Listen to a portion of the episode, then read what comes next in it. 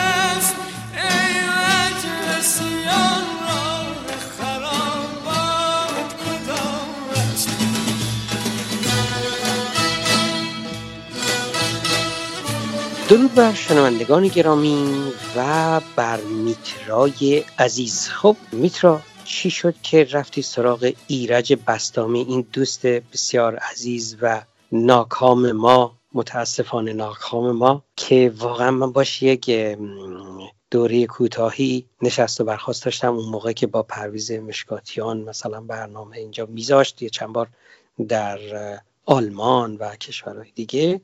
خیلی برای منم خاطر انگیز بود و خوب شد که این کار کردی. چی شد که یه دفعه گفتی که بریم سراغ ایرج؟ بله سلام بر تو اسکندر. سلام بر همه شنونده های خوبمون. دو تا دلیل خیلی بزرگ داشت. یکی این که چند وقت پیش من در اینستاگرام شخصیم بود فکر می‌کنم که از کسانی که ما رو دنبال می‌کنن پرسیده بودم که دوست دارید که در مورد چه فرد یا افرادی برنامه درست بکنیم و در موردشون صحبت بکنیم. اسم آقای بسنامی بارها و بارها اومده بود. خب یه دلیل خیلی بزرگش همین بود که خیلی از شنونده های خوب ما درخواست کرده بودن. اما دوم دلیلش خیلی دلیل شخصی هستش که من این تصنیف آقای بستامی با آهنگسازی بسیار بسیار زیبای آقای مشکاتیان که در سال 68 فکر می‌کنم بودش که خیلی سر و صدا کرده بود یکی دو سال بعدش وقتی که در ایران این کنسرت رو اجرا کردن البته من خیلی اونجا سنم کم بود ولی فکر می‌کنم اولین کنسرتی بودش خب که من در زندگی رفته بودم. الان هم سنت کمه. خب الان دیگه خیلی کم نیست. ولی اون موقع آره واقعا کم بود برای یه بچه اون سن و سالی. اینقدر این صدای آقای بستامی واسه من عجیب بودش. اون وسعت صدا اون زیرخانی بسیار جذاب و خیره کنندشون که همیشه واقعا در همه این سالها به خصوص همین قطعه که امروز آوردیم که فکر کنم دیگه لو دادیم که چرا این قطعه رو آوردیم. دلیلش این بود. ولی به هر حال از آقای بستامی باید می‌گفتیم یکی از خوانندگان بسیار بسیار خوب ما بودند که متاسفانه همونطوری هم که تو گفتی ناکام از دنیا رفتند.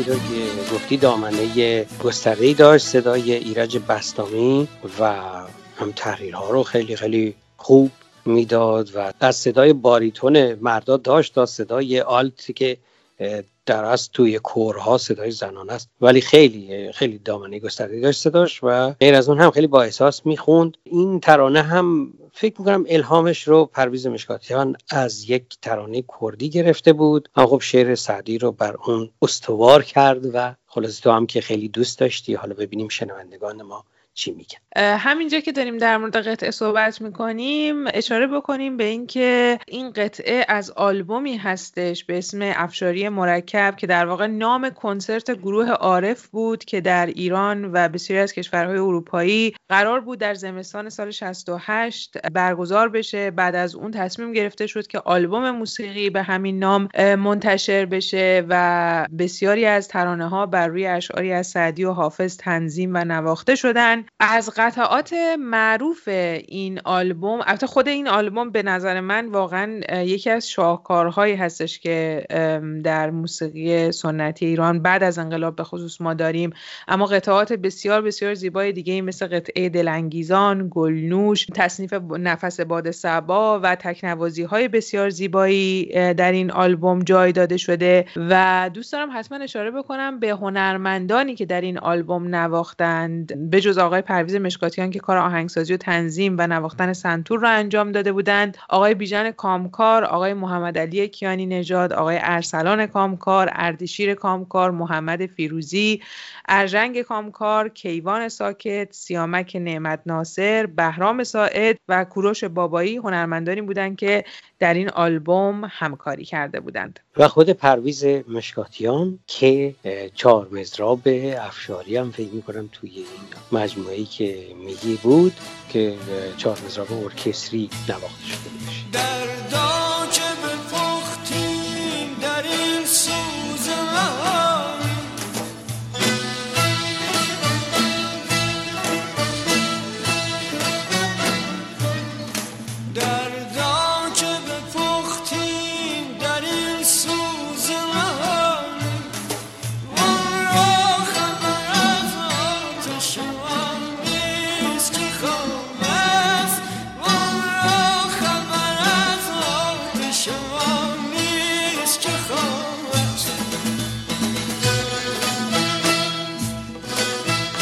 اسم آقای پرویز مشکاتیان که اومد به صحبتی که در مورد آقای بستامی کرده بودن دوست داشتم اشاره بکنم که گفته بودند که اولین بار آقای بستامی رو در خونه آقای محمد رضا شجریان دیده بودند. در اون زمان آقای مشکاتیان در گروه چاوش بودند و گفته بودند به خاطر شرایط اجتماعی اون زمان نیاز داشتیم به خوانندگانی با صداهای متفاوت. گفته بودند که من پشت در کلاس آواز استاد شجریان نشسته بودم تا هنرجوها منو نبینند و صدای اونها رو بتونم تحلیل بکنم. از صدای آقای بستامی خیلی خوشم اومدش صدای بسیار خوبی داشتند و مثل همه آدم های کویر نشین مهربان و خوش برخورد بودند بعد از کلاس فروتن خیلی. و دقیقا خیلی فروتن. بعد از کلاس گویا با آقای بستامی مدتی رو به صحبت می‌پردازن درباره هنر و موسیقی و اونجا بود که جرقه این خورده شد که بتونن بیشتر با هم کار بکنن و واقعا در طول سالهای فعالیت آقای بستامی فکر می‌کنم بیشتر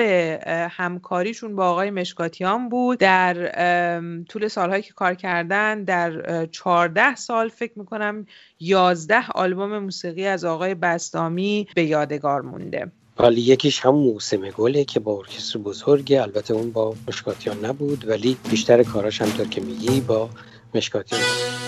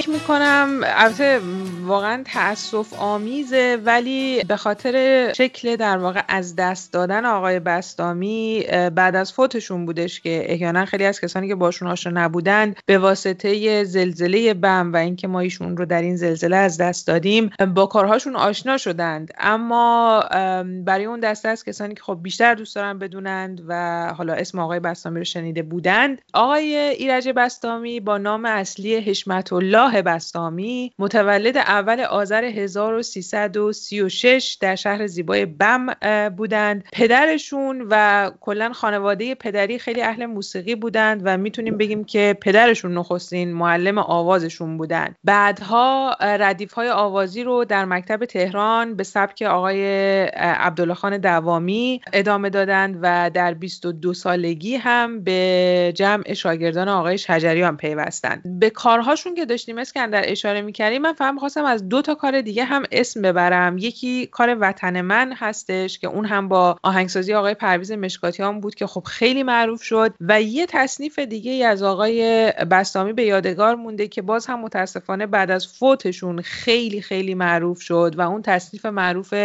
گلپونه ها با آهنگی از آقای حسین پرنیا بود که می‌تونیم بگیم واقعا بعد از فوت ایشون یک شهرت عجیب و غریبی کسب کردش این قطعه.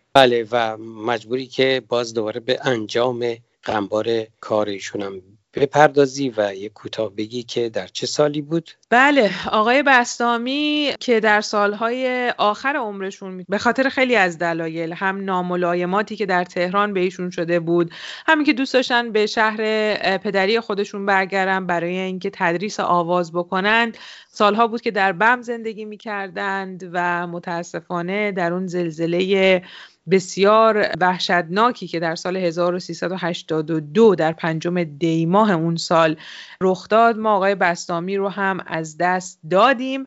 اما یه کار خیلی خیلی با ارزش خانواده آقای بستامی خواهرشون و برادرشون خانم فاطمه بستامی و آقای محمد علی بستامی اسکندر انجام دادن این بودش که بعد از اون زمین لرزه وقتی که آقای بستامی رو از دست دادیم یک بنیاد فرهنگی هنری به اسم آقای ایرج بستامی رو تأسیس کردن که در طول همه این سالها خیلی فعالیت های متعددی داشته. که از معروفترین مراسم هایی که در سالهای گذشته برگزار کردن مراسم نکوداشت آقای مشکاتیان و ایرج بستامی بوده که بسیاری از هنرمندان سرشناس هم در این مراسم شرکت کردند در برون مرز هم همطور که گفتی برنامه های زیادی آقای بستامی اجرا کرد با ارکستر دستان گروه دستان و گروه عارف پرویز مشکاتیان و باز کنسرت های دیگه هم داشته که اونا بعضیشون آلبوم شدن. فقط پیش از اینکه بریم و به صورت کامل این تصنیف بسیار زیبا رو بشنویم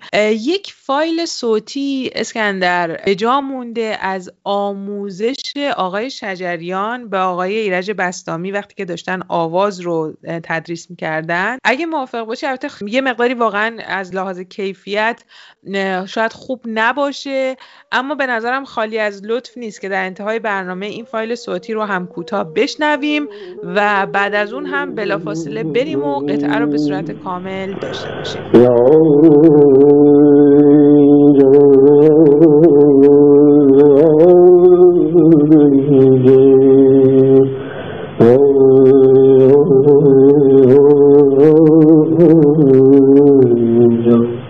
عجله نکن در کارها. عجله می‌کنیم. زود فرود میای زود گوشه گوشه عوض می‌کنیم درست مثل که ردیف درس بدی یا ردیف بخونیم. دقت ردیف خوندن نداشته تو ردیف رو یاد می‌گیری برای آواز بخونیم نه تو ردیف بخونیم نه دیگه چطور شده؟ زود فرود اومدی زود اینها رو سرتش هم آوردی. این بایستی یه ما با شعر کار کنیم تو عراق. فرق می‌کنه حالا به هر که عراق شعر سندی خوندی که لب خوندی که اوج بخون بعد فرود میاد. فرود هم عجله نکن. خیلی عجله می‌کنی کار. دست این که نمی‌دونم ردیف بخونی نداشته باش. نه. تو بس تو حال خودت.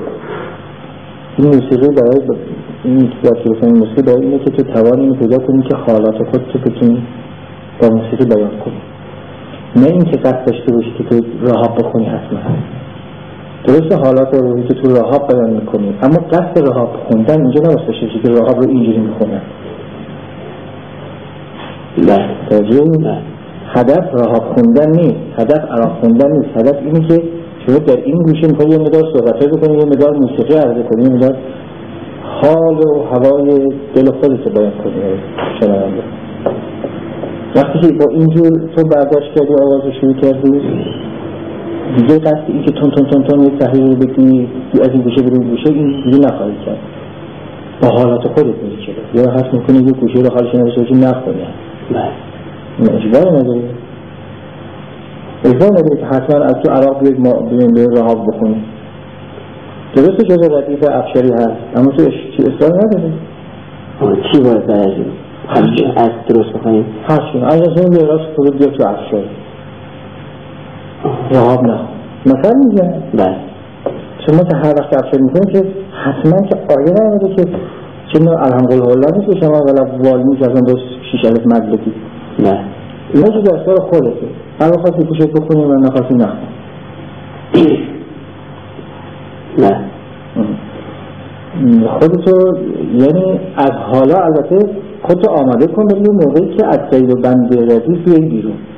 نه اینکه پس بالا بکنی ها. بله متوجه باید اونقدر ردیف رو کار بکنی اونقدر کلاسی کار بکنی تا بشه جز وجوده. نه تا اینکه هر موقع که می‌خوای حالت بیان کنی در قالب ردیف و اینها بیان بکنی. منتها قصد ردیف خوندن نداشته باشی. حالت خودت بیان بکنی منتها با زبان موسیقی با زبان افشاری با زبان چه می‌دونم عراق. نه. می‌فهمی؟ نه. و اون موقع که تو باید معصا رو بشکن ولی از حالا زوده ها از حالا این کارو نکن. از حالا این کارو از حالا باید کلاسیک کار بکن روی جلو. ولی این چیزی که الان تو خودت داری می‌خونی عجله نکن و تون تون تون هم از این چیز نگذر این قرینه ها رو قرینه های گلوزیش رو رعایت بکن. یه ملودی یه جمله که دست دست این جمله قشنگ بپرورون بعد تو سراغ جمله بده. مثلا تو عراق. هم تو عراق تو هر تو رهاب یا تو جامجران یا تو چه می‌دونم حسارش هر جا هر جا که دست رسی عجله نکن نه. خب حالا دیگه پس این یه از عراق مبارك